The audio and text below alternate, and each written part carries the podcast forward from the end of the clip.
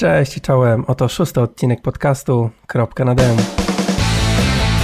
W dzisiejszym odcinku będziemy z Sebastianem rozmawiali o różnych nowościach, które pojawiły się w ostatnim czasie, aczkolwiek notatki do tego odcinka były spisywane już jakiś czas temu, więc y, nie wszystkie nowości muszą być nowościami. Opowiem, co się działo w ostatni weekend w Warszawie, czyli opowiem o moim starcie w maratonie warszawskim, jeszcze raz wypowiemy się chwilę na temat zegarków, tym razem takich do 120 euro oraz jeszcze raz poruszy Sebastian głównie temat platformy Garmina i Strawy. Później poinformujemy wszystkich do czego przygotowujemy się, do jakich startów przygotowujemy się z Sebastianem w kolejnym roku, a jako danie główne wraz z deserem będziemy mówić o pedałach rowerowych, różnych typach pedałów, o butach do nich, no i generalnie temacie dosyć rozległym. A teraz już przechodzimy do tej sekcji newsów. Jak już mówiłem, nie wszystkie newsy będą zupełnymi nowościami.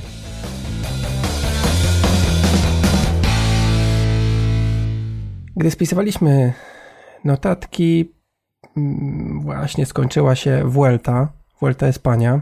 Rafał Majka zajął w niej trzecie miejsce.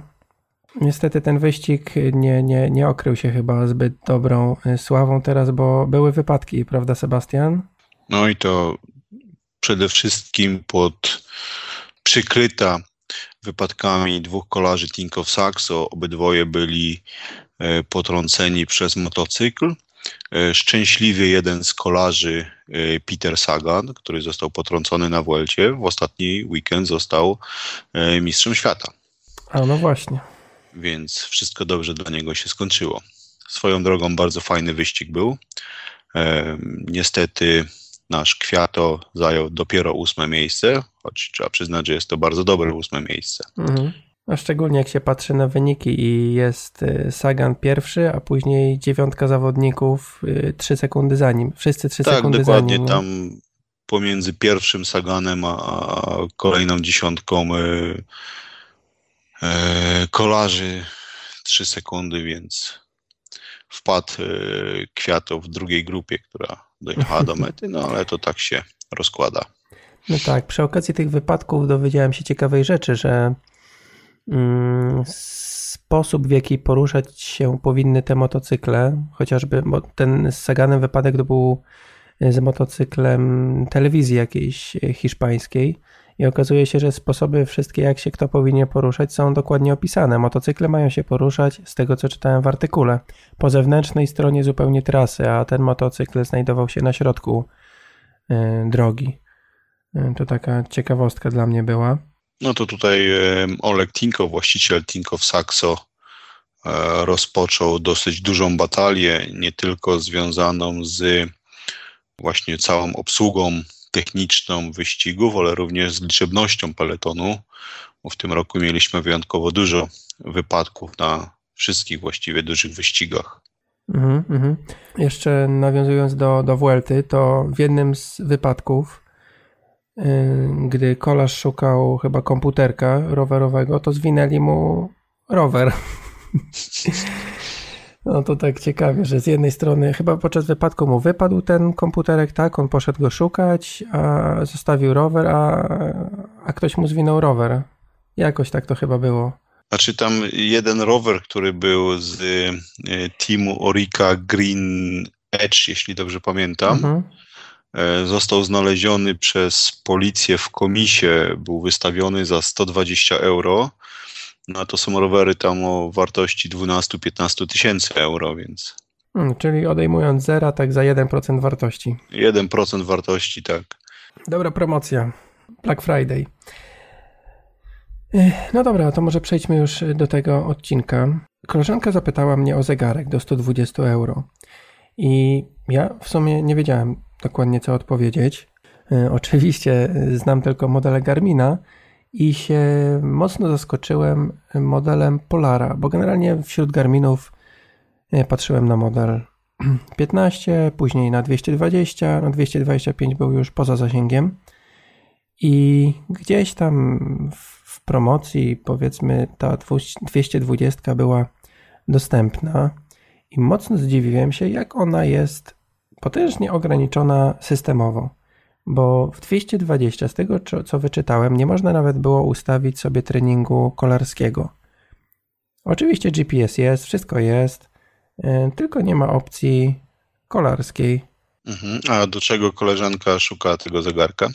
Generalnie ona biega, chodzi z kijkami, na rowerze nie jeździ, ale uprawia jakieś tam fitnessy. I przeszukując później inne oferty, zdziwiłem się, y, jak duże możliwości ma Polar M400 przy oczywiście podobnej cenie.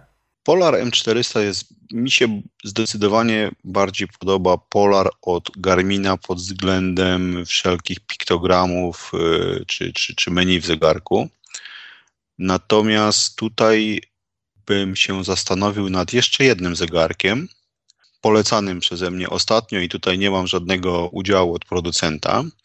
W październiku wychodzi nowy zegarek TomToma, wobec czego spodziewam się, że można e, w dosyć dobrych cenach będzie można kupić obecny model mhm. Multisport e, i on by się już mieścił e, w zakładanym przedziale cenowym. Ja już jakiś czas temu kupiłem mniej więcej właśnie w takiej cenie.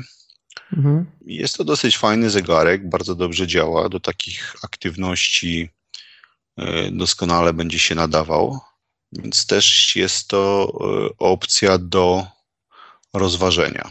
No tak. Natomiast nowy zegarek Garmina, który niestety nie wiem ile jeszcze będzie kosztował, wchodzi na, na rynek w październiku, e, będzie posiadał mnóstwo aktywności takich e, atrakcyjnych dla, typowo dla kobiet właśnie, jakieś tam e, zumby, jakieś tego typu aktywności takiego, takie, takie fitnessowe oraz będzie miał możliwość przechowywania chyba do 500 piosenek, o. które będzie można odsłuchiwać za pomocą połączonych do zegarka słuchawek Bluetooth. Mhm. No proszę, czyli idą w stronę smart. Próbują. No, próbują takie, takie smart, aczkolwiek tutaj w porównaniu chyba do takich typowych smart zegarków, yy, które mogą mieć własne aplikacje, to będą bardzo ograniczone to mimo wszystko. Mhm, no jasne. No ale tutaj ciągle rozmawiamy o klasie, w której nie, która nie ma wbudowanego e, pomiaru tętna. No tak. Raczej pasek. mówimy o tym, czy e, zmierzymy dystans za pomocą GPS-u. No tak, ale zawsze pozostaje pasek, nie na, na klatę i jazda. To znaczy, lub też na, na, na, na ramię, co jest nawet lepsze pod tym względem, że zimą, kiedy chcemy zegarek założyć na ubrania, e, to dalej ten pomiar tętna mamy. No ale na klatce też. Też. Aczkolwiek kobiety narzekają na te na klatce. Mhm, mhm, kumam, kumam. E, no, ja narzekałem na swoje tętno w niedzielę na maratonie. Y, wiedziałem, że jest trochę za wysokie, ale, ale co to nie ja. Dojadę do końca. Ale co znaczy za wysokie? No to opowiedz w ogóle, no to już miałeś piękny, piękną tam e, w strawie, to tam wszystkie rekordy swoje e, pobiłeś, albo miałeś co najmniej drugi czas. No, no właśnie, miałem prawie pobiłem swój rekord na półmara, w półmaratonie biegnąc maraton, więc E, to musiało się źle skończyć. A propos tego wysokiego tętna. Pierwszy maraton debiutancki w Krakowie w kwietniu tego roku. Mm, biegłem bardzo spokojnie, wiadomo, zachowawczo, bo nie wiedziałem na co mogę sobie pozwolić. I jak się okazuje, pobiegłem go poprawnie, na, na tyle, na ile mogłem go pobiec, a w Warszawie sobie zaszalałem. I ja tak, wydaje mi się, że powinienem biec maksymalnie do 150 Y, uderzeń na minutę, 150 paru może, bo ten próg LT mam w okolicach 155-6 tętna i no jak wystartowałem w Warszawie, tętno gdzieś tam wjechało 155, 160 i tak sobie biegłem, ale biegło mi się bardzo, bardzo fajnie. Jakoś tam specjalnie się nie pociłem. Mm, trzymałem się balonika na 3,20 no i jedynie obserwacja tętna mnie tak uświadamiała, że, że chyba jest za mocno. No ale jak zwalniałem, no to, to balonik się oddalał, więc wracałem do, do swojego tętna. Kilometry wychodziły bardzo fajnie, 4,45, 4,40, czasami tam 4,37. No jak widziałem 4,37, no to spodziewałem się, wiedziałem co nadchodzi, no głupio postąpiłem, ale... No ale to 4,37 to mówimy o drugim kilometrze. Tak, tak, tak, możliwe. No ale w każdym razie cały czas gdzieś tam koło 4,40, 4,40 parę się kręciło. I no, czułem się na tyle dobrze, że mimo wysokiego tętna stwierdziłem, że, mm, że będzie dobrze, tak? nadzieja umiera ostatnia. E, no to nadzieja się skończyła gdzieś tam po 20 którymś kilometrze. No właśnie miałeś taki kilometr gdzieś w okolicy 22-23 kilometra, taki dosyć gwałtowny zjazd Wiesz co, tylko tam mógł być podbieg pod jakiś wiadukt albo coś takiego. Bo, no właśnie, to jest, takich... właśnie chciałem się zapytać, czy to miałeś wtedy jakiś kryzys, czy to jest związane z jakimś tam e, przy, trasą? Czy z jednej strony te kilometry, mm, ale to nie 22, 3, to tam parę kilometrów dalej, 25 chyba, 6, y, czy nawet 7. Z jednej strony chyba, ja, tak, wiadukt jakiś tam się trafił, było trochę pod wiatr i była taka, mm, to była już końcówka takiej strasznie długiej i nudnej, prostej. E, I tam faktycznie coś mi gorzej wyszło, ale jeszcze później kilka kolejnych kilometrów e, dociągnąłem, aż nadszedł chyba 32 kilometr, na którym już skończyło się tam, gdzie maraton miał się zacząć, tam się skończył dla mnie. No, skończyło się rumakowanie, wyszliśmy, bo, bo tutaj trzeba powiedzieć, że, że e, twoje czasy e, do tego 30 kilometra, to, to w większości każdy kilometr poniżej 5 minut. E, mhm. I, to tak, I to tak całkiem nieźle, bo średnia wyszła ci 5,01 na kilometr. Z tych 30 kilometrów? Nie, nie, z całego maratonu. A, no, no, ale przyszedł 32 kilometr. Była piękna brama na tym 32 kilometrze, że e, od teraz zaczyna się wyścig. E, no i padłem. To znaczy, totalnie to nie, bo wtedy jeszcze się poruszałem, gdzieś tam 5 coś, e, cały czas no wtedy sobie do, takie, do 40 kilometra weszliśmy w zakres 5 coś. Tam 35, 27, 5, 14. 5,11, ale już, już nie schodziłeś poniżej 5, aż do 40 km, gdzie już nie schodziłeś poniżej 6. Znaczy generalnie 32 mm, coś tam potruchtałem i od tamtego momentu już na każdym y, na każdym bufecie szedłem, między bufetami, mimo że one były mega gęsto ułożone, chyba co 3 km, czy co 2,5, co 3, coś takiego. E, to między jeszcze się gdzieś tam potrafiłem zatrzymać albo iść. Dramat był. To, że tam wychodziło 5,30 albo coś takiego, to w ogóle się cieszyłem. E, I tylko obserwowałem, jak e, no ten balonik 3,20 to dawno wcześniej już o nim zapomniałem, ale po kolei zacząłem je jakoś strasznie szybko w ogóle zaczęły nadchodzić baloniki 3,25, 3,30. Jak mnie wyprzedził balonik 3,30, to się zacząłem śmiać do, do pacemakera, że nie wyprzedzajcie mnie, zostańcie z tyłu i tak dalej. Co balonik oczywiście mnie mijał, to próbowałem utrzymać ich tempo, ale wydawało mi się ono mega zabójcze, więc po kilkunastu sekundach odpuszczałem. No i dramat generalnie, męka straszna, kilometry mijały strasznie powoli. E, gdy myślałem, że jest już koniec, to było 7 kilometrów. Gdy znowu tam już chciałem zrezygnować, to było 6 kilometrów do mety, więc to miało strasznie powoli, a ja tam konałem gdzieś powoli. E, na ostatnich kilometrach w ogóle, co, co, co raczej mi się nie zdarza, złapał mnie skurcz e, lewej łydki. Znaczy tak dziwnie, bo pod kolanem, tak dosyć wysoko, co krok gdzieś tam mi taki mały skurcz jakby łapał. Im dalej biegłem, to skurcz jakby się wydłużał, schodził w dół, że coraz większa część łydki w skurczu była. Tak trochę głupio było, bo im bardziej się zbliżałem do stadionu, tym więcej kibiców było. No ale ja już tak miałem wszystko gdzieś, że już nawet nie patrzyłem, żeby 3.35 gdzieś złamać. Totalnie miałem wszystko już wbite. Szedłem sobie, pełno kibiców, ja idę zamiast biec, więc tak trochę kiepsko.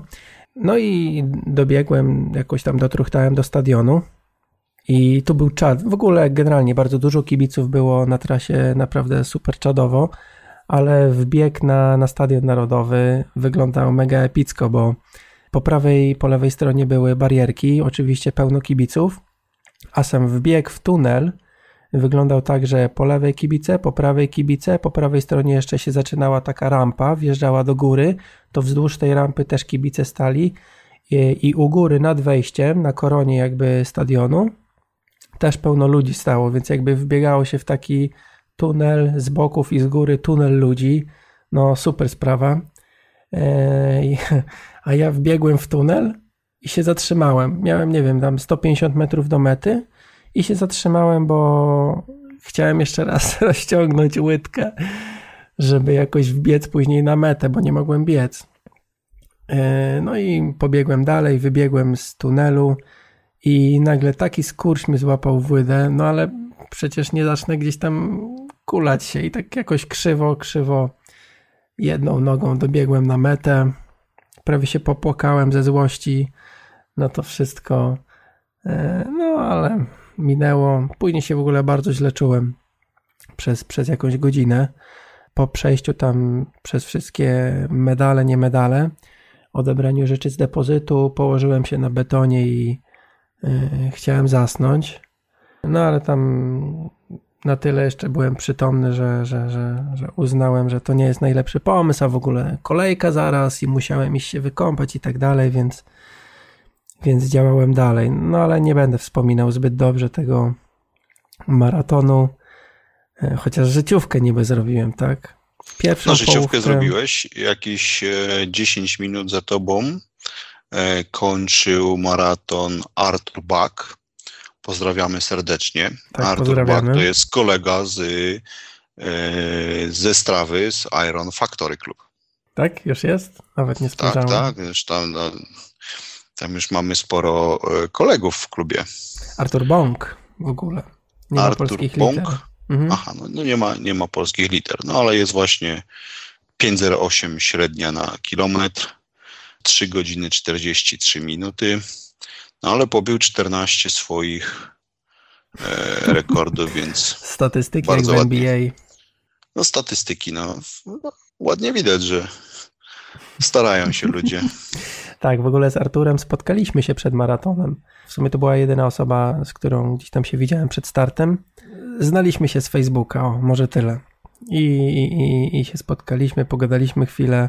E, Artur debiutował w maratonie, więc też był Y, trochę stremowany przed startem. On miał plan na bicie na łamanie 4 godzin. Warto mieć zawsze jakiś tam cel, mimo że to jest debiut, no a zszedł na 3,44, tak? Tak, 3,43. 3,43, 47, bardzo dobry czas. Mhm. No i tyle po maratonie. Dzisiaj tam jeszcze trochę go czuję, dwa, trzy, dwa dni później. No ale taki jest maraton. Ty, Sebastian, biegłeś już maraton? Nie. A pół? Znaczy, bieg maratonu nie biegłem jakby w, e, w sensie startu, e, mhm. natomiast treningowo to zdarzyło mi się przebiec.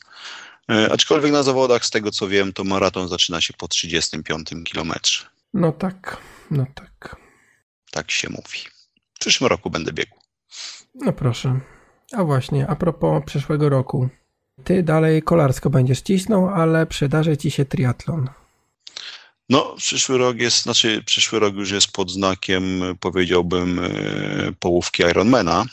To jest główny cel i główny start w przyszłym roku, ale zaczynać będę faktycznie od roweru i to tak porządny start e, Lierz-Bastoń-Lierz e, na pełnym dystansie 278 km, 4,5 tysiąca metrów przewyższeń więc spodziewam się, że będzie bolało również. Później e, już jakby idąc bardziej szeroko, będę chciał wystartować w takim, to się nazywa Powerman, to jest duatlon. 10 km biegu, 60 km roweru i znowu 10 km biegu. No to trochę jest. No jest trochę, no i potem będę chciał właśnie e, zrobić połówkę Ironmana Luksemburgu. No i następnie będę kończył wakacje wyścigiem Charlie'ego Gola, również w Luksemburgu na dystansie 155 km, a sezon sobie zakończę startem albo w maratonie w Berlinie, albo we Wrocławiu. Ja we Wrocławiu pewnie wystartuję. No to spotkamy się, to wtedy też będę wybierał Wrocław. W ogóle po tej Warszawie stwierdziłem, że już nie chcę w ogóle maratonów. Nie chcę się tak czuć ani podczas biegu, ani po. No ale dzień minął i, i mi też minęło. Nie, to, to, to jest to jak mój kolega startował w tym roku w e, Ironmanie, w pełnym Ironmanie we Frankfurcie. E, no i pogodę mieli fatalną, tam było 40 stopni no. w tym roku. Mhm. Pływanie zrobił 3 minuty gorzej niż zakładane, no bo nie mogli mieć pianek. Mhm. Miał godzinę 23. Rower idealnie w planach 5.30. Na maraton poszedł, masakrycznie mu poszedł. I on powiedział, że on nie cierpi pływać i robi pierwszy i ostatni raz y, pełnego Ironmana. Chce tylko zrobić poniżej 11 godzin i, i, i spokój. No i tam się go pytam, dlaczego miał um, taką długą zmianę. Tam 7 minut mi wyszło na, na zmianie po pływaniu. Mhm. Mówi, że do, do Toytoja czekał. I wyszło mu 11.02. O. E, I mówi, jest okej, okay. mówię, no mówię, dzisiaj jest okej, okay. zapytam się ciebie za tydzień, jak bardzo cię będą boleć te dwie minuty. No tak. Za tydzień, za tydzień tam spotkaliśmy się na trasie, na rowerze. Mówię, jak Luis ten 11.02, weź mi nic nie mów o tych dwóch minutach. Będę musiał poprawiać. Oj, no to słuchaj, kolega Michał Masłowski z Magatki biegł maraton w Berlinie też w tą niedzielę. Tak, widziałem. 3.30 y, i 13 sekund, czy 16? Tak, tak. No. Doskonały no. czas. No i on też sobie, wiesz, 16 sekund pluje w brodę, no.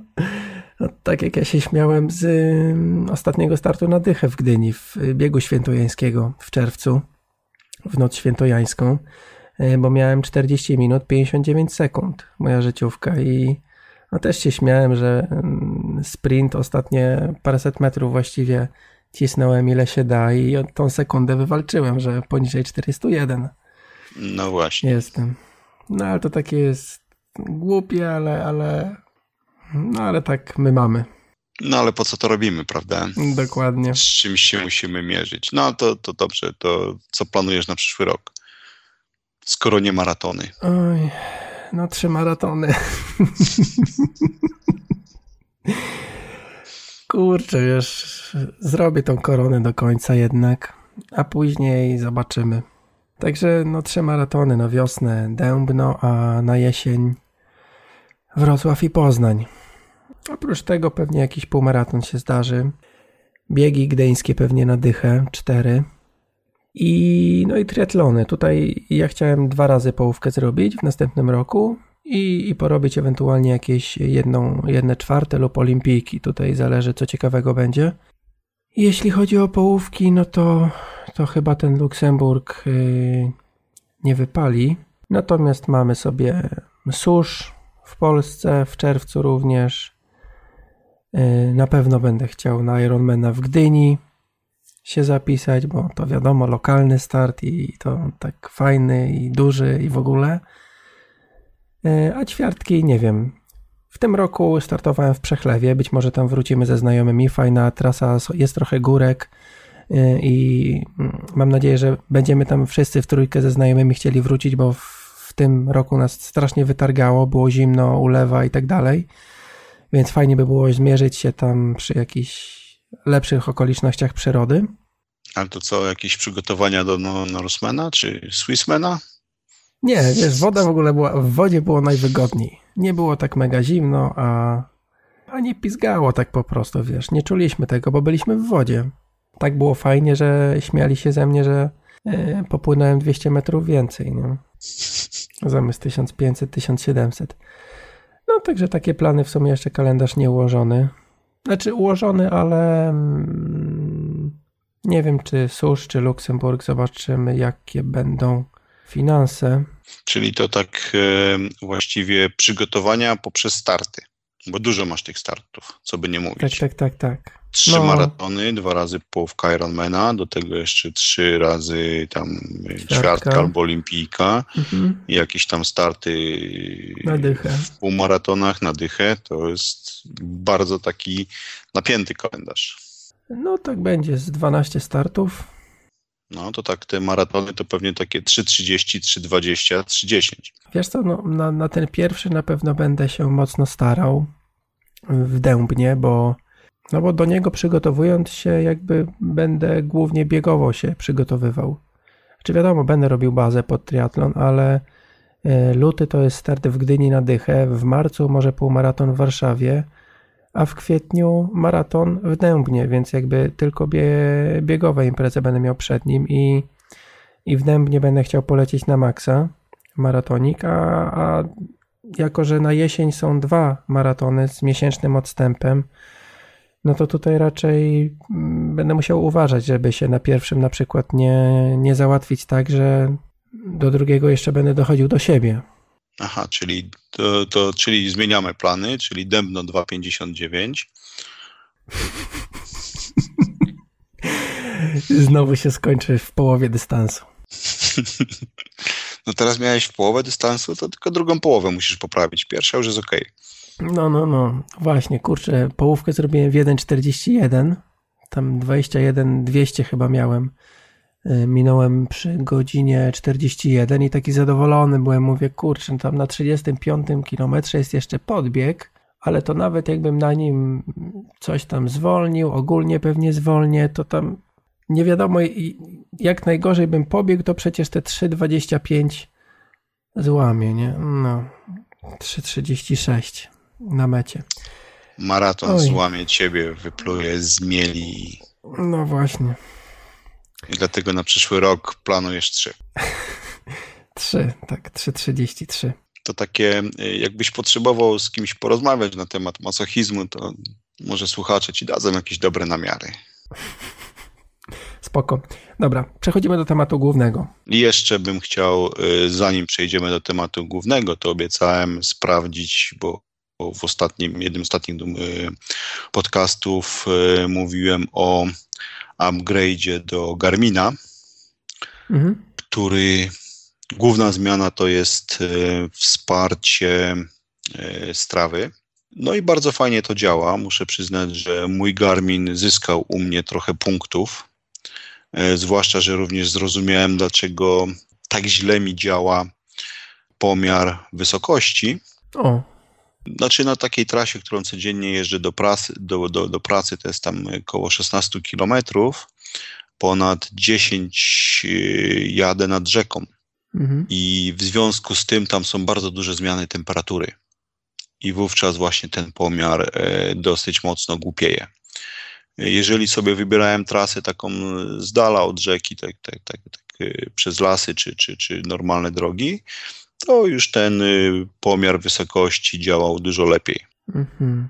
Y, Więc to tutaj taka, taka moja nauka. Natomiast y, wracając do Garmina i strawy, w moim Garminie 510 wraz z update'em oprogramowania 4.20 jest wsparcie e, strawy. W strawie są tak zwane segmenty, które to są albo jakieś e, wspinaczki, albo jakieś sprinty, na których tam możemy Jesteśmy mierzeni, jest, możemy tam bić swoje rekordy, mamy tam e, pełną listę innych em, biegaczy czy kolarzy, którzy, próbowa, którzy mają pomierzone czasy i to jest dosyć fajna metoda nie tylko na e, zobaczenie jakiegoś swojego progresu, ale też nawet jak mamy taką spokojną jazdę, to jakiś tam odcinek sobie możemy przycisnąć.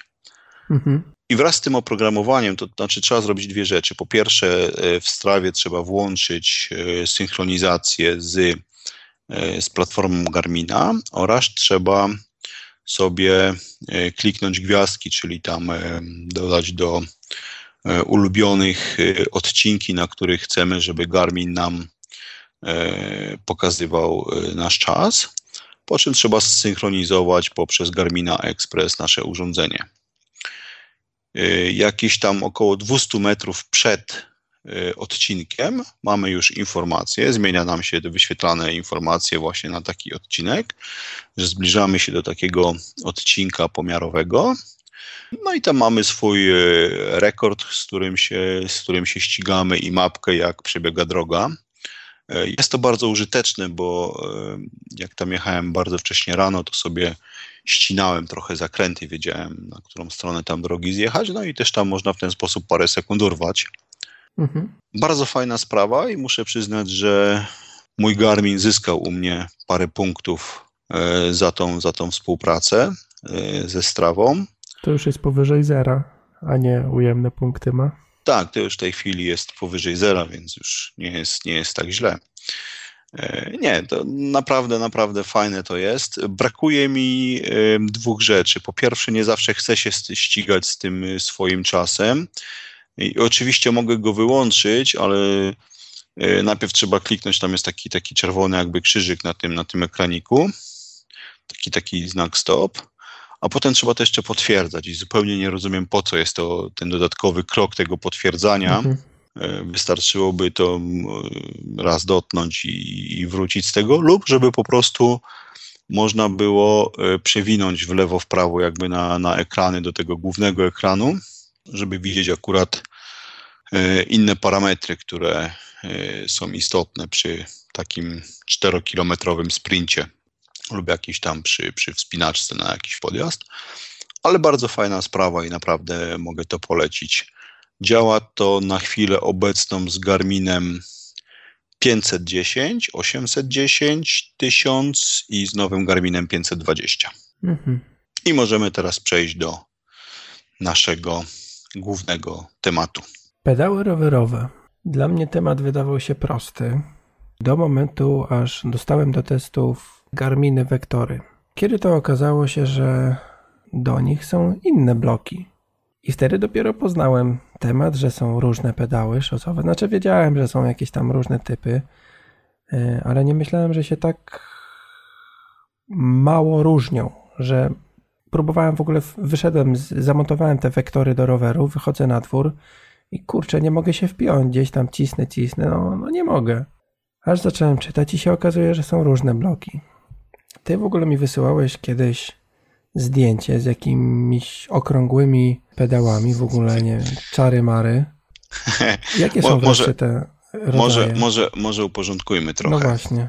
Zwykle y, w latach 80., kiedy zaczęła się właściwie rewolucja z butami wpinanymi do, do roweru szosowego, zostały zupełnie wyparte pedały z noskami, gdzie mieliśmy taki, taki jakby metalowy przód i tam e, rzemykiem dookoła się przypinaliśmy, na rzecz właśnie takich e, pedałów, gdzie wpinamy buta. Te wpinane buty mają zaletę, główna ich zaleta jest, jest po pierwsze przenoszenie nocy, e, mocy lepsze, ale też ze względów bezpieczeństwa. W momencie wypadku to działa jak w nartach, też i z nart przyszła ta technologia do, do kolarstwa. Rower się po prostu wypina, jakby nawet rolując się po, po e, ulicy, nie, nie latamy w, w rowerze, przez co możemy mieć tam mniej połamań. E, sam to zresztą e, doświadczyłem. Rower mi się pięknie wypiął, poleciał. Mhm. Ja upadłem, nic, nic wielkiego mi się nie stało. Więc to jest duża zaleta takich butów pinanych i dlatego one są tak popularne. Mamy tutaj bardzo dużo rodzajów, właściwie takie najprostsze to są e, pedały SPD od Shimano. Zarówno buty, jak i pedały można kupić już bardzo tanio. Natomiast takie bardziej zaawansowane, czy to od Shimano się nazywa SPDSL bodajże. Mhm, to czy, odmiana. tak, czy, czy e, najpopularniejsza chyba e, platforma E, to są pedały e, francuskiej firmy Look. Mhm. I z tą platformą e, jest kompatybilnych wielu różnych producentów, więc można powiedzieć, że jest to taki najbezpieczniejszy wybór. Do tego właśnie dochodzą różne te obecnie pedały z pomiarem mocy, jakieś rewolucyjne pedały typu Speedplay Zero, które, o których opowiem troszkę więcej za chwilę, bo sam takie posiadam. No i jest jakiś tam trochę rewolucji różnych z jakimiś pedałami, które potrafią pływać na ośce, czy, czy mają jakieś inne zalety, ale są to, można powiedzieć, rozwiązania e, niszowe. Ty jakie wreszcie masz? Bo masz te speedplaye w jakimś rowerze? Ja mam, ja mam te speedplaye w swoim głównym rowerze teraz. E, to znaczy tak, e, ja jakby mam w pierwszym rowerze kolarskim miałem zwykłe Shimano SPD, E, następnie e, kupując rower od, od e, Tinkoff Saxo miałem pedały Luka, ale tam pękła mi taka karbonowa wkładka, wobec czego musiałem kupić nowe, bo jeden but mi się wypinał wtedy zbyt lekko. Tu warto nadmienić, że Peter Sagan w swoim rowerze również miał pedały Luka. Bo dzisiaj czytałem jakiś artykuł, gdzie rozebrali jego rower na części i tam każdą z części opisywali, jak jego rower, z czego się składał. No tak, pamiętajmy tylko, że e, kolarze zawodowi jeżdżą najczęściej na tym, na czym muszą, a nie na tym, co no, lubią. A e, właśnie idea tych pedałów Speedplay Zero przyszła do mnie właśnie tam od, od mechaników z zespołu Tinkoff Saxo. E, którzy mi je bardzo polecali, jako tam rozwiązujące wiele problemów. No i muszę powiedzieć, że część problemów faktycznie mogą rozwiązać, ale też nie jest to takie idealne rozwiązanie. Po pierwsze, tradycyjne e, buty SP, SPDSL czy Luka mocowanie jest na trzy otwory, a tutaj Speedplay Zero ma mocowanie na cztery otwory, więc albo trzeba kupić um, specjalne buty dedykowane do tego rozwiązania, których nie ma jeszcze za dużo na rynku, mhm. albo są takie specjalne adaptery. Słyszałem opinię, że z tymi adapterami traci się na e, aerodynamice, ale powiedzmy sobie szczerze, że przy naszym poziomie możemy pominąć ten temat. E, natomiast to, co jest odczuwalne, one mają takie bloki, które e, są dookoła metalowe.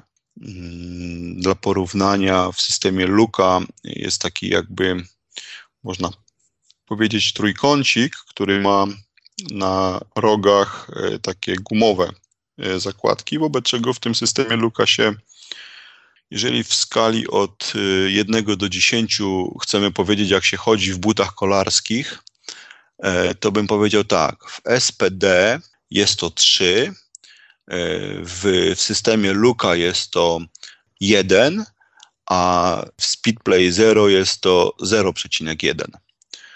Mm-hmm. Po prostu te, te, te, te metalowe części do wpinania jest śliska, wobec czego dużo łatwiej się wywrócić. Natomiast zaletą ich jest dużo większa możliwość ustawienia pod nasze preferencje. Czy to odległość od osi pedału, czy to obrót, e, czy, e, czy nawet one mogą mieć taki luz od 0 do 15 stopni, że w czasie jazdy one są mhm. takie, takie trochę pływające.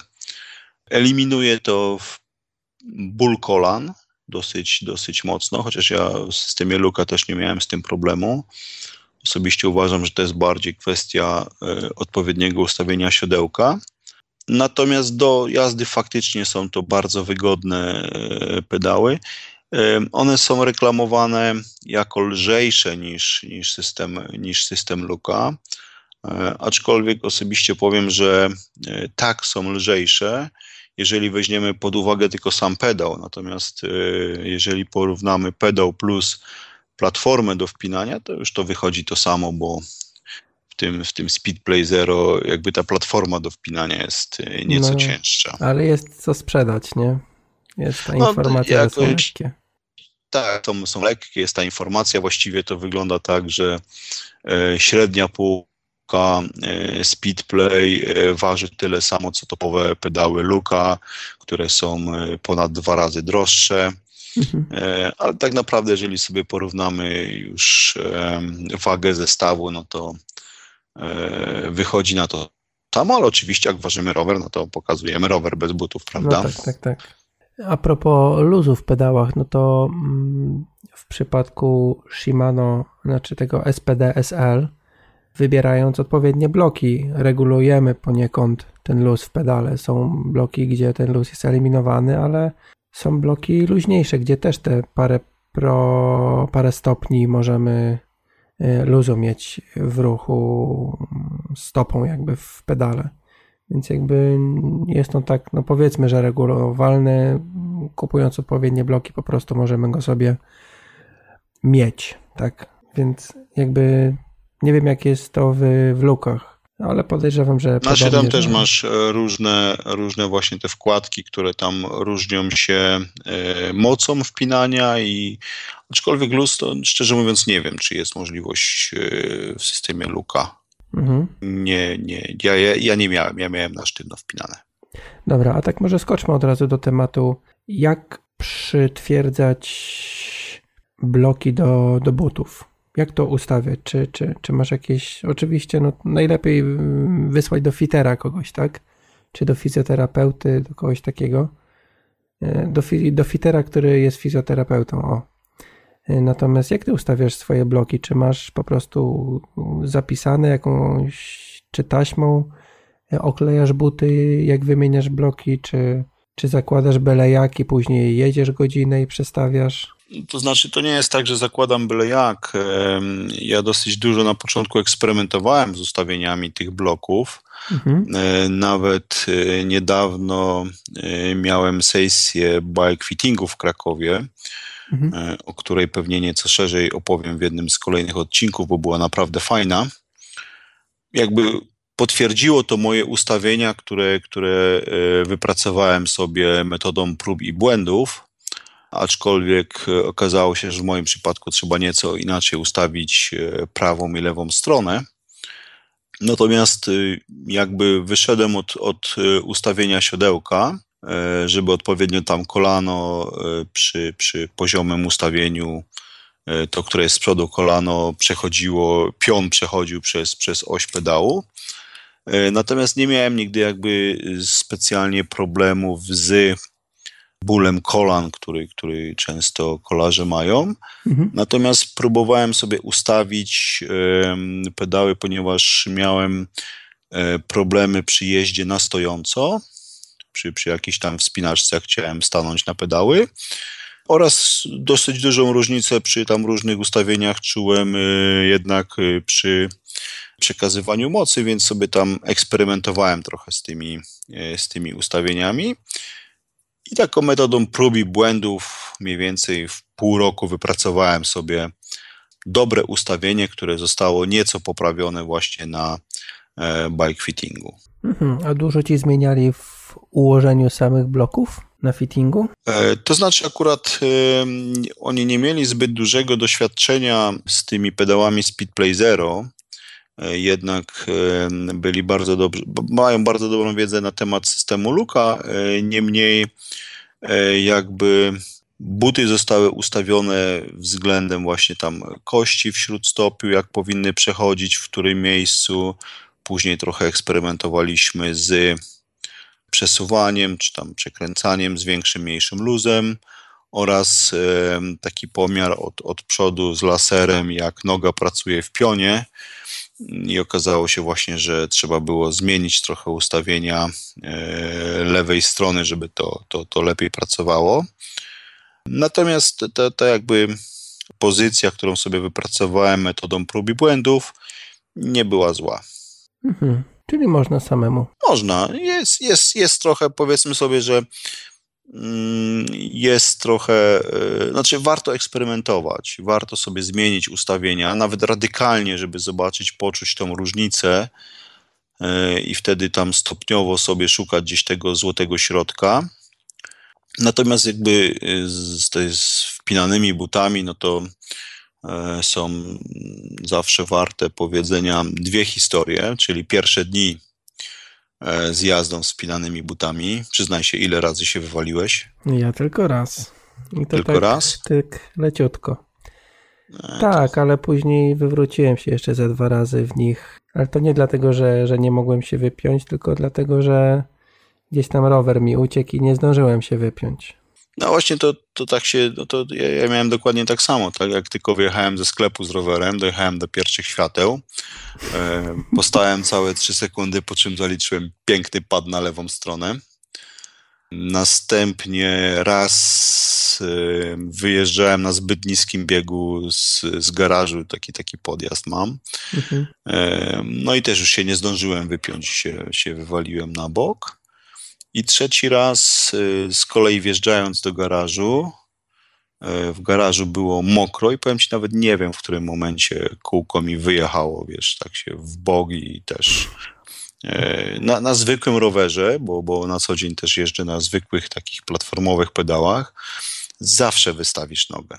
Tak, tak, tak, jak najbardziej. A, a, tutaj po prostu leżysz natychmiast, więc na to trzeba być przygotowanym. Jedyna dobra rada, y, nie próbujcie wyciągać ręki, żeby upaść na rękę. Trzymajcie kierownicę, upadniecie wtedy jakby na całe ramię, zdecydowanie mniej boli. Szczególnie jeśli by się miało spaść nie na dłoń, tylko na łokieć.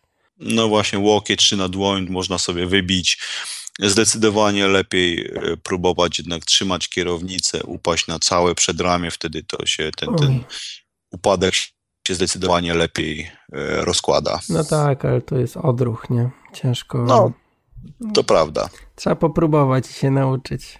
Znaczy, ja się nauczyłem, e, ja się nauczyłem, że jak mam takie ryzykowne jakieś przejazdy, to się wypinam z pedałów.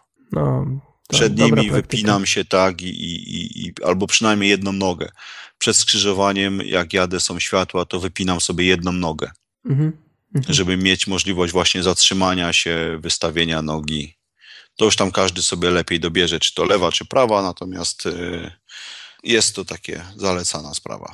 No ja jak, bo ja najpierw y, w rowerze górskim sobie terenowym wymieniłem pedały, i poprosiłem, żeby mi dosyć je mocno poluzowali, tak żeby się łatwo wypinały.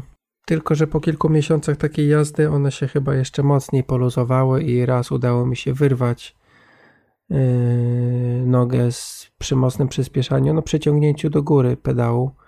Udało mi się wyrwać yy, z pedału blok, znaczy wyrwać, no, no wyrwać, ale nie tak, że coś tam się popsuło, po prostu włożyłem z powrotem i jazda dalej. E, no i miałem mega, mega duże luzy po prostu w tym, w jednym i w drugim pedale właściwie sobie to musiałem skręcić i, i jest ok, aczkolwiek może to być dobra, dobry sposób na, na naukę jazdy, żeby jakoś mega ciasno nie, nie, nie, nie regulować tych pedałów. No tak, zwłaszcza, że również um, nauka, znaczy podstawową zaletą y, pedałów takich plat, platformowych wpinanych jest niby to, że możemy nie tylko e, pchać na dół, ale również ciągnąć do góry. Ale to wymaga nauki. No tak, tutaj wrzucę też do notatek film, który chłopaki z GCN zrobili taki test, jak to wygląda pedałowanie w, na platformach i w pedałach wpinanych. Tak, to ten film, o którym rozmawialiśmy ostatnio, mhm. prawda? I tam wysyłałem Ci dosyć ciekawy komentarz do, do tego filmu że powinniśmy jeździć również na, na platformówkach, żeby wyrabiać sobie odpowiednie nawyki pedałowania. Tak. Ja, ja na przykład mam taki, taki rodzaj treningu, który jak już muszę cierpieć na trenerze, to właśnie sobie jedną nogę wypinam i jadę sobie pół godziny na jednej nodze i potem pół godziny na drugiej nodze. Tak, takie długie zmiany na jedną nogę? Tak. O kurczę, grubo. A co, za dużo? Znaczy nie wiem, ja jak tam gdzieś tam widziałem, to po kilkadziesiąt sekund, po kilka minut, no po kilkadziesiąt sekund może nie, ale po kilka minut. Chyba na jedną nogę, na drugą, ale ja tam się nie znam. Wydawało ja mi się, też nie, tak, tak ten, e, no, tak chciałem zrobić godzinny trening i tak jechałem pół godziny na jednej nodze, pół godziny na drugiej, ale może źle, chciałem zobaczyć, czy, czy, czy to tak dam radę, ale to mhm. dosyć jakby nie chodziło mi o jakieś o duże obciążenia, tylko chodziło mi właśnie o technikę pedałowania, więc Jasne. Mhm. żeby ładnie tam piętę podciągać w odpowiednim momencie, tak, więc tak. Mhm. Miałeś czas, żeby się na tym skupić. A słuchaj, a propos tak. jeszcze różnego rodzaju pedałów, bo masz doświadczenie, jeździłeć na, na różnych rodzajach. Czy oprócz chodzenia, które ładnie podsumowałeś, yy, oprócz chodzenia w pedałach kolarskich, yy, w butach, czy jest jakaś różnica specjalna w, no pedałujemy tak samo, tak wielkiej tutaj nie ma filozofii, ale czy jest odczuwalna jakaś różnica, nie wiem, w przeniesieniu mocy albo, nie wiem, odczuwałeś jakąś różnicę, czy odczuwasz po przejściu z luków na, na te speedplaye? Nie, pomiędzy lukiem a speedplayem specjalnie nie odczuwam różnicy, ale to też może być związane z tym, że używam te same buty, które mają karbonową podeszwę, więc tam jest dosyć duża sztywność. Natomiast odczuwam różnicę pomiędzy takimi e, najprostszymi SPD, które mam e, w jednym z rowerów i właśnie tymi speedplayami czy, czy, czy systemem Luka. Nie jest to coś, co by, co by przeszkadzało i tutaj bardzo dużo moich kolegów z klubu, moim osobistym zdaniem, przepłaca za, za, za pedały do roweru. Naprawdę jest to moim zdaniem to, czy to będzie ważyło 50 gram w tą czy w tą, to, to nie ma żadnego znaczenia. A już kupowanie do roweru, który ma tam 9 e, kilo e, najlżejszych pedałów, to już w ogóle są wyrzucone pieniądze w mhm. błoto. Mhm. No dobra, a bo jeśli chodzi o porównanie do SPD, to rozumiem do tych MTB porównujesz, tak? Gdzie. Znaczy, no, znaczy no, masz MTB, y, one są też y, dostępne na, na rowery szosowe, tak? Na MTB Czyli one można są je takie. nie ma problemu. Nie, nie, nie one, to, to są różne pedały. Na, na MTB masz takie dwustronne, gdzie masz właściwie mhm. samo wpięcie. Natomiast do roweru szosowego one są jednostronne i mają jeszcze taki jakby. Mm, powiedzmy ramkę, tak, że one są szersze właśnie celem no, no. lepszego przeniesienia siły i to, i to są bardzo dobre pedały do, do e, roweru szosowego. Przy czym niedrogie i też buty są stosunkowo tanie. No właśnie, buty są droższe od pedałów. No tutaj te, o tych butach to właściwie jak to zwykle bywa, sky is the limit. E, ja miałem bardzo duży problem z doborem butów, dlatego że ja mam wąską stopę i wszystkie dla mnie były, były za szerokie. No i płakałem, jak kupowałem, muszę przyznać. Ja nie miałem tego problemu. Brałem co najtańsze prawie i, i tyle. To znaczy, przy pierwszym rowerze to, to w sklepie powiedziano mi, tak, te są, te są dobre i ten. No, no. Natomiast no już jak, jak kupiłem ten, ten rower od, od e, Think of Saxon, no to już wypadało mieć jakieś porządne do tego systemu luka. Oj, to, to jest... Powiem, powiem szczerze, że ja, ja kupiłem takie ze średniej półki, bo, bo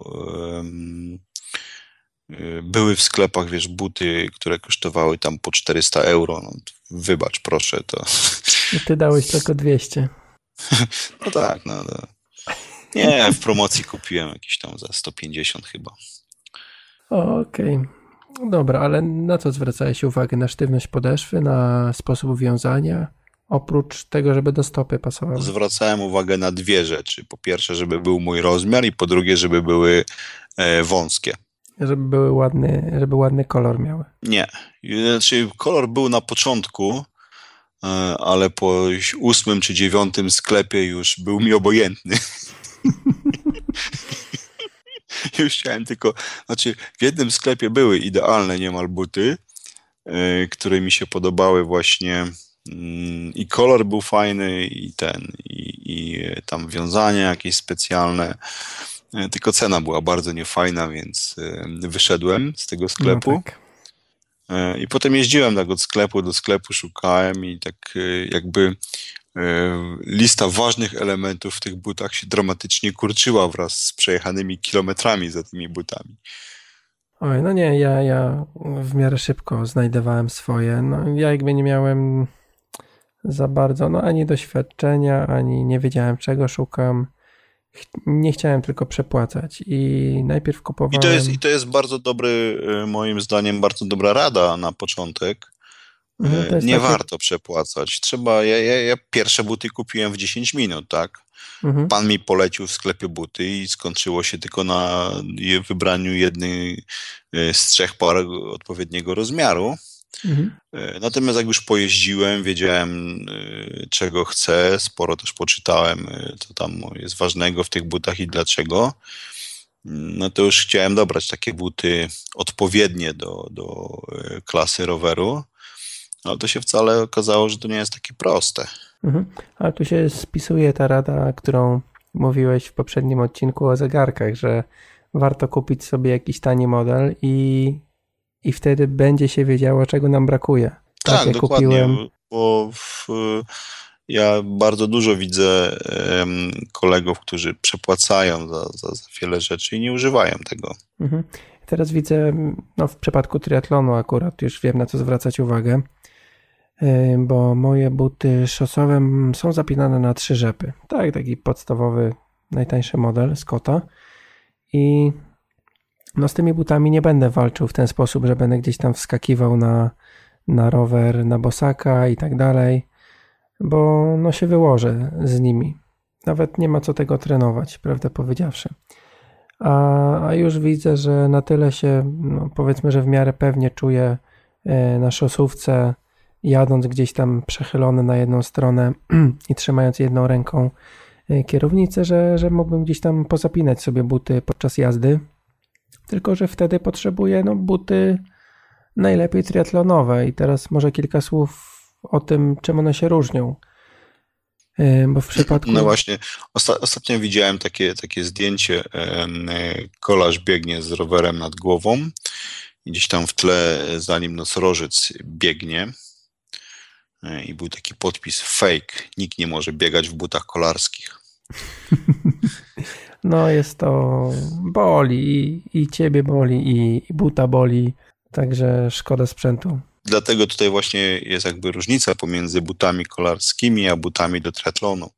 E, zawodnicy bardzo często e, mają buty wpięte w rower i biegną po prostu na bosaka, po czym wskakują na rower i wtedy wkładają dopiero nogę do buta i za pomocą jednej takiej szerokiej e, taśmy zapinają ten but. Tak, i teraz.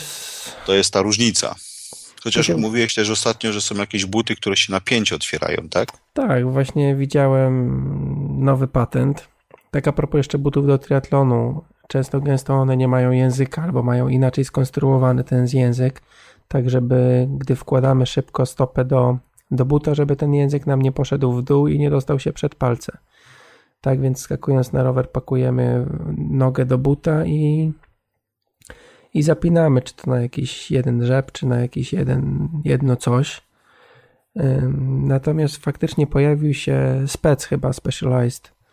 Wypuścił buty, oczywiście mega drogie, tam właśnie typu 1600 zł, jako że to nowość, gdzie but się zginął, był jakby zawias w, pod, w podeszwie i ta pięta zwisała że but nie pakowaliśmy, nie martwiliśmy się o zapięcie nad butem, tak jak w normalnych, każdych innych butach, tylko stopę wsuwaliśmy od tyłu i później tylko kółeczkiem podkręcaliśmy żyłkę. No tam nie było akurat na, na, na rzep, tylko właśnie na takie kółeczko. Ono też jest często już stosowane w butach biegowych chociażby. Yy, podkręcaliśmy kółeczkiem piętę, żeby ta pięta nam się podniosła i docisnęła nam tył stopy do, do, no docisnęła po prostu, żeby ten but się zamknął jakby od, tak jak nie wiem, statek ładowany gdzieś od tyłu, który zamyka rampę. Ciekawy no to ciekawe patent. rozwiązanie. Mhm, tak, dokładnie. No jak, jeśli dobrze rozwiązali kwestię podeszwy, żeby tam nic się złego nie działo, no to faktycznie jest to ciekawy, ciekawy motyw, szczególnie, że jeśli jedziemy na rowerze i jeszcze nie mamy Mm, stopy w bucie, to no jedziemy do przodu, więc jakby nawet jeśli ta pięta by dotknęła gdzieś asfaltu raz, dwa razy, to jedziemy w dobrym to kierunku. Po prostu się i... ten prze, podniesie i tyle. No, mhm, nic tam się wielkiego nie stanie. No także ciekawostka, postaram się znaleźć te buty i, i, i wrzucić, wrzucić również do notatek. Y, czy na coś jeszcze powinniśmy zwrócić uwagę, jeśli chodzi o buty przy zakupie? No na pewno do czego je potrzebujemy, tak? Triatlon czy, czy, czy, czy kolarstwo. W przypadku triatlonu faktycznie trzeba będzie zwrócić na to, jak one są wiązane, zamykane. E, natomiast e, wszyscy się strasznie podniecają nad sztywnością buta, czy to jest plastik, czy to jest karbon, czy w tej skali tam nie wiem, do 11 czy do 12 ta sztywność jest 7 czy 10 No, to, to powiedzmy sobie szczerze, dla nas to nie ma żadnego znaczenia. Nie ma znaczenia, ale to czuć, powiem ci szczerze. Czuć to jest. Znaczy, wiesz, nie, nie robiłem jakichś tam szczególnych pomiarów. Oczywiście, że czuję nie, ja różnicę, nie, tak prostu... natomiast y, nie wiem, czy, ta, czy to uczucie przekłada się na jakieś tam y, czasy, tak? Mhm. Musiałbym przełożyć te same pedały y, do tego samego roweru i przetestować na, na takim samym odcinku. No ale to ciężko, to wiesz, podmuch Ale to ciężko wy, wy, wypracować taką tą. I jest to czuć, natomiast powiem szczerze, znaczy to, to, to jest tak, generalnie im będą to droższe buty, bardziej sztywniejsze, bardziej pro, tym będą mniej wygodne. Tym bardziej będzie nas noga bolała po jeździe. Bo to są, to są, to są rzeczy jakby stworzone dla innego, innego klienta. Więc jeżeli szukamy jakiegoś komfortu, nie, nie, nie, nie szukamy jakiegoś tam urywania sekund czy, czy, czy gramów, no to nie ma sensu naprawdę przepłacać i iść w takie rozwiązania pro, bo to jest mniej wygodne, to jest, to jest bardziej sztywne, bardziej opięta jest noga i, i, bardziej boli na koniec. Tak, tu można wrócić też do tematu luzu na pedale. Tak, tak. No to, to jest wtedy tam próbuje... właśnie trzeba dokładniej ustawić e, wszystko, to, to jakby razem z tymi osiągami, oczywiście, jeżeli e, chcemy poprawiać, urywać sekundy, no to, no to będziemy też inwestowali w sprzęt i wówczas musimy jakby wiedzą kompensować te, te nadmiary też tej technologii. Mhm. E, stąd sam zrobiłem taki profesjonalny bike fitting i to muszę przyznać, że zaczęliśmy o godzinie 10 rano E, a skończyliśmy jakoś tam po godzinie 16. No to chyba standard jest, że kilka godzin się siedzi. No to, to sporo, sporo tych, tych prób było. E, mhm. Sporo bardzo ciekawej wiedzy, e, jak ustawiać, jak mierzyć, jak tam różne rzeczy poprawiać w rowerze zobaczyli z klienta z takim rowerem. Natomiast co jeszcze tutaj bym, co jeszcze bym tutaj dodał, już nie samego związanego z butami, tylko z ochroniaczami na buty, w które warto się zaopatrzyć. Przy jakiejś tam złej pogodzie, deszczu warto kupić sobie, to, to niedużo kosztuje takie ochraniacze, które zakładamy na buty wówczas zdecydowanie łatwiej jest y, umyć takie ochraniacze niż buty. Dodatkowo one nas też chronią oczywiście od tam wiatru czy, czy wody. Ja osobiście też mam taką wersję zimową, czyli nie mam stricte, bo są też stricte zimowe buty kolarskie. Ja takich nie posiadam, natomiast posiadam takie właśnie bardziej zimowe ochraniacze. No to super sprawa. Kupiłem po jednej z wycieczek, gdzie no, buty kolarskie są takie super, że są mega przewiewne i spod spodu mamy wywietrzniki, u góry mamy siateczkę tylko, więc jest super komfortowo w lato, ale jak jest tylko chłodniej, gdzie stopa jest właściwie nieosłonięta totalnie, a cały czas w nią mocno wieje, bo poruszamy się z jakąś tam prędkością, no to te, te, te nogi są zupełnie zmarznięte. Ja kupiłem faktycznie sobie po pierwszej przejażdżce w nieco niższej temperaturze sobie kupiłem ochraniacze takie powiedzmy jesienne, także i wodoodporne i tam minimalnie ocieplone. Pierwsza przejażdżka z czymś takim na nodze i od razu plus 100 do komfortu jazdy w jakichkolwiek warunkach. Znaczy wiadomo, jak jest gorąco, to, to się gorzej w nich jedzie, bo się noga poci, ale no komfort jest niesamowity. Nic nie wieje, jest cieplutko, przyjemnie. No ale są też jak już tak poruszamy się w protemacie, to są również zakładane do jazdy na czas takie rzeczy, tak, bo są bardziej opływowe. Tak, nie mamy żadnych, aerodynamikę. Nie mamy żadnych zapięć, kółeczek czy pierdół, tylko mamy jednolitą A, to teraz, powierzchnię. To już teraz wydało się, dlaczego zakładasz. Aerodynamikę poprawiasz. Strasznie żałowałem, że nie założyłem właśnie podczas tego triatlonu w Przechlewie takich ochraniaczy, no bo Yy, zszedłem z roweru, zacząłem biec i od gdzieś połowy łydki w dół nie czułem nic. Nie czułem stopy, nie czułem, no zero czucia generalnie. Tylko takie wrażenie było jakbyś yy, betonowymi klockami uderzał o ziemię. Czy no, ja, ja, ja, muszę przyznać, że właśnie też kupiłem po e, o, takie, takie ochraniacze e, na buty po jednym z treningów, gdzie tam z grupą jechaliśmy. Właśnie dosyć chłodno było, cały, cały czas padało, a jak nie padało, no to potem taki, taki piasek się na te E, buty sypał, to po pierwsze wróciłem, miałem tak przemoczone buty, znaczy e, stopy, e, tak zmarznięte, że, że, że nie mogłem stać na nich, no. że bolało mnie ten. A jeszcze potem na dodatek chyba z godzinę buty czyściłem, bo oczywiście w każdym oczku tej, tej siateczki w tych butach było pełno piachu.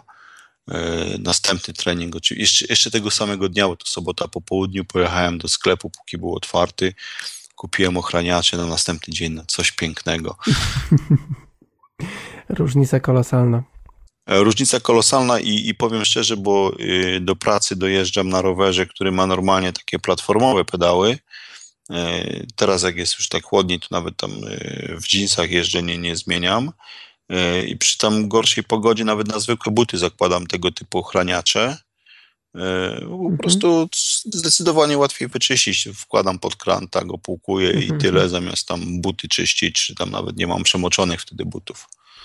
No właśnie, słuchaj, a propos jeszcze chciałem wrócić na chwilę do tego tematu wydajności na pedałach platformowych versus pedałach wpinanych. Bo jedną rzecz, jednej rzeczy oni nie poruszyli w tym filmie. Sprawdzali samą wydajność pedałowania, a nie poruszyli tematu aerodynamiki. Tutaj sobie wziąłem na temat triatlonu jakby na, na stół i jeśli chciałbyś jechać na rowerze w butach do biegania, no to wiesz, te buty są o wiele większe, tak? Bo mają jakąś tam amortyzację, są szersze, mają jakieś sznurówki nawet. Także kurczę, musi coś stać za tym, że, że jednak ludzie jeżdżą w butach do no, typowo kolarskich. No bo pro jeżdżą w butach kolarskich, a my chcemy wyglądać jak pro. No. Nawet jak mamy 120 kilo, to chcemy wyglądać jak pro. Nie no, oczywiście, że e, buty kolarskie są już właściwie tak niezbędnym elementem wyposażenia, że, że e, nie wyobrażamy sobie jeżdżenia bez nich. E, natomiast osobiście, kiedy założyłem zwykłe pedały do, do kolażówki, którą jeżdżę do, do, do pracy, nie powiem, żeby mój czas się w jakiś sposób zmienił. Mhm. To też oczywiście wynika z tego, że nasza technika pedałowania jest bardzo niedoskonała, bo prawdopodobnie w ogóle nie używamy tej, tej możliwości ciągnięcia w górę, mimo że nam się wydaje, że ją używamy. Mhm. Ale to jest, muszę przyznać, że to jest trudne. Jak, jak polecam taki trening właśnie, nawet w czasie jazdy, jak jest gdzieś jakiś prosty odcinek, przepraszam, drogi, wypiąć sobie jedną nogę i pedałować tylko jedną. No, ciężka e, sprawa. E, ciężka sprawa. Dlatego podejrzewam, że też e, akurat w tym filmie, o którym rozmawiamy, tam jest, są użyte te same buty, więc tam nie ma różnicy w aerodynamice. Tak, ale oni to robią na bieżni rowerowej. Tak, oni miejsca, to robią na, no. znaczy jakby nawet gdybyśmy to robili, ten, ten test, który oni przeprowadzili w terenie, to również by nie było różnicy, ponieważ oni używali tych samych butów. Mhm. Różnica była tylko, czy one były przypięte do pedała, czy, czy miały taką um, gumową podstawkę i, i, na tej zasadzie mhm, e, była ten, więc tutaj nie, nie byłoby różnicy. E, natomiast co ciekawe, akurat e, jeżeli mówimy o tym filmie, to, to e, wyszło, że pedały platformowe są wydajniejsze niż pedały wpinane. O dziwo, no. O dziwo, tak? To, to, to wynikało jakby z tych, z tych danych, które oni tam zebrali, które zmierzyli. Oczywiście później tam ten osoba, która robiła ten test, uzasadniała, że no tak, ale tutaj mieliśmy takie warunki doświadczalne, a mimo wszystko w rzeczywistym terenie to on jednak by też używał tego, tej możliwości ciągnięcia.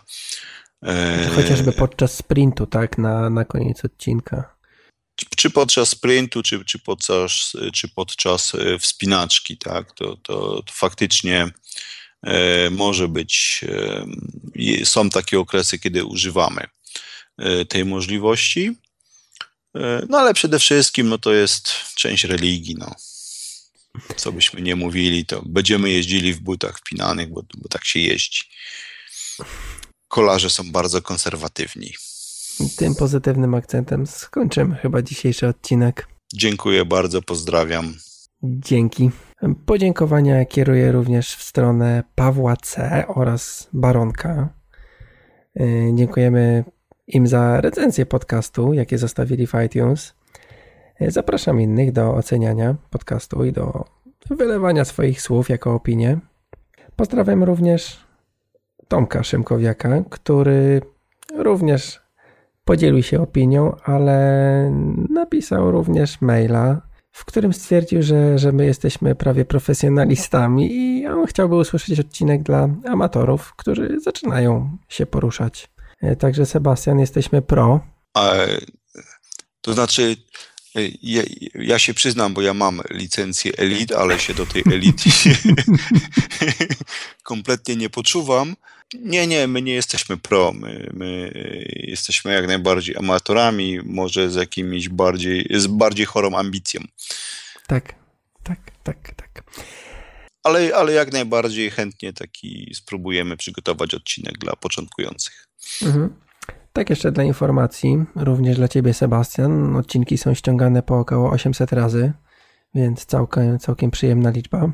A osoby zainteresowane ogólnie tematami rowerowymi, tak jak na przykład właśnie Tomek, zapraszam mega na bloga Łukasza Przechodnia do sekcji lista blogów rowerowych. Fajny sposób zebrał tam pojawiające się wpisy na wielu blogach o tematyce rowerowych i umieścił to, to na jednej stronce. Bardzo ciekawie to wygląda. Link umieszczę w notatkach do tego odcinka.